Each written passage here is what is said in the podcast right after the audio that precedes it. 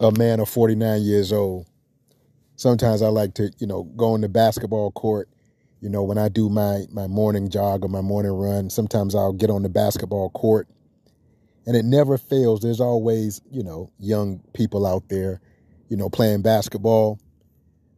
So last Thursday I was on the basketball court and this young kid, he was like, What's up, old man? And I was like, What? I was like, I'm younger than you. And he was like, What, you about 40, 45? and I was like, Yeah, I'm 49. And he was like, But I bet you I'll school you. So I played him in a game of one on one basketball. And let's just say he beat me probably 20 to nothing. This young, this young kid was an amazing basketball player, amazing talent. His name was Kevin, 14 years old. So after he put a good whooping on me, I said, all right, man, have a good day.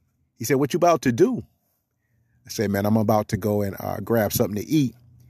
He was like, can you drop me off? You know, I didn't mind. I said, you know, give your mom a call and ask her. So he calls his mom. She's okay with it.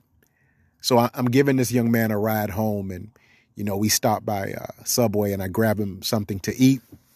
And I said, "What do you want to gr- be when you grow up, young man? What what do you aspire to be? You know, as far as a career, what what do you want to do?"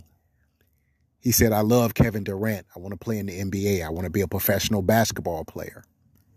I said, "I think that's fantastic." I said, "But what if you don't make it to the NBA?" I said, "You you know, you're a very talented basketball player." I said, "But even with all that talent, there's a possibility that you may not, you know, go pro. That's just reality." He said, if that doesn't work, I want to be a civil engineer. He said, I want to attend Harvard University. I just looked at this young kid, 14 years old, all these ambitions. It made me smile, man, because I was like, man, that's pretty good. But he told me something that I found very interesting. You know, I called, you know, he asked me what my name was. I said, Derek. He said, okay, Mr. Derek. He said, I have a friend. His name is Seth. We play video games together. You know, his family loves me. They treat me great when I go over there. He said, I don't understand the hate in the world. He said, Why do people hate each other? He talked about how all the Asians were being attacked. He was like, We're all the same. This is what this young 14 year old kid was telling me in the front seat of my car. He was like, We're all the same. He said, But he did have a friend who was Asian. And every time he goes to his Asian friend's house, they act as if they don't want him there the parents. They you know they cut the visit short. They never really look look at him. He says he thinks that they don't they don't like him because he's black. He's african american and i said you know what kevin? You just continue being the straight a student you are. You just continue being the amazing young guy you are. One day the world will catch up with how you think said sometimes adults think things that are just not true based on what they have experienced. And he said his little Asian friend told him that the parents said that a young African American kid tried to break into their car. And I said, oh, so that's their issue with young with black people or young black teens.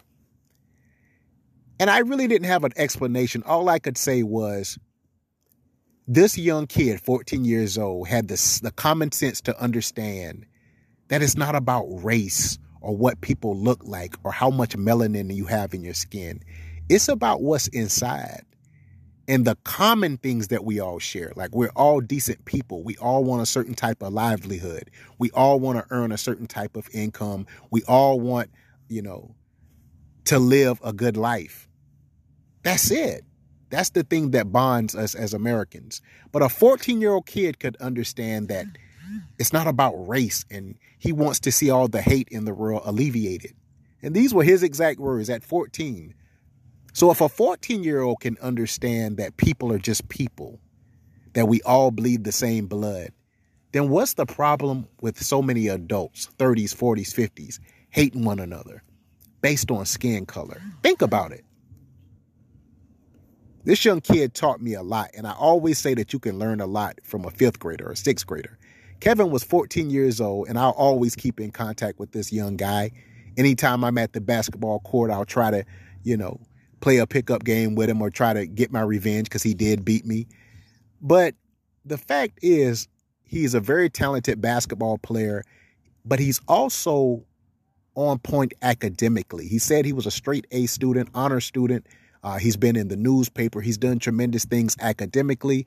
So it made me feel good to know that a young man, young African American kid, has his head on straight. He's on the right track. And that's what I want to relate to America today here on Derek Talk. Stop with the stereotyping. There are a lot of young black men doing great things. 14 years old, with his head on straight, understood the importance of academics, understood that although he's a fantastic athlete, he's already showing promise um, to be a great basketball player at 14, but he understands that he may not make it to the pros. That's just reality. So he has a plan B. He said, if that doesn't work, I'm going to be a civil engineer. I want to attend Harvard. Or if not Harvard, maybe Duke University. This young 14 year old kid understands life better than a lot of adults because the racial dynamic that plays in this country, the hate, um, the fact that we are separate because of what, you know, race or ethnicity we are, you know, we looked at the insurrection of the Capitol orchestrated by a guy named Donald Trump, and so many radical uh, right wing uh, people felt a need to attack and beat people that had a different belief than they did. So instead of harboring that inside, they chose to retaliate. And I wish that all of us as Americans would take a page from Kevin's book, 14 year old African American kid who just said something that stuck with me. He said, We're all the same. We all bleed the same blood. It's not about color.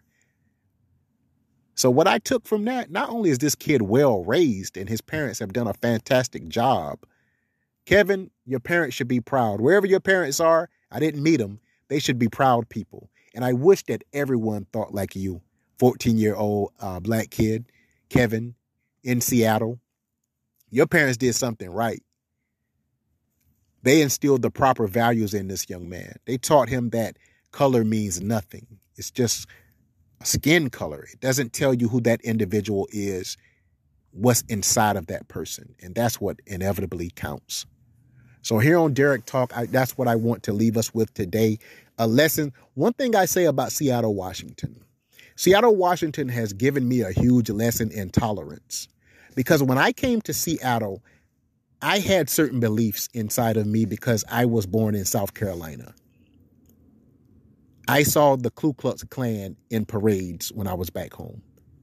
So I believed anyone that was not African American wasn't really for me, or anyone that looked different than I did, they weren't really for me. They couldn't understand me, they couldn't relate to me.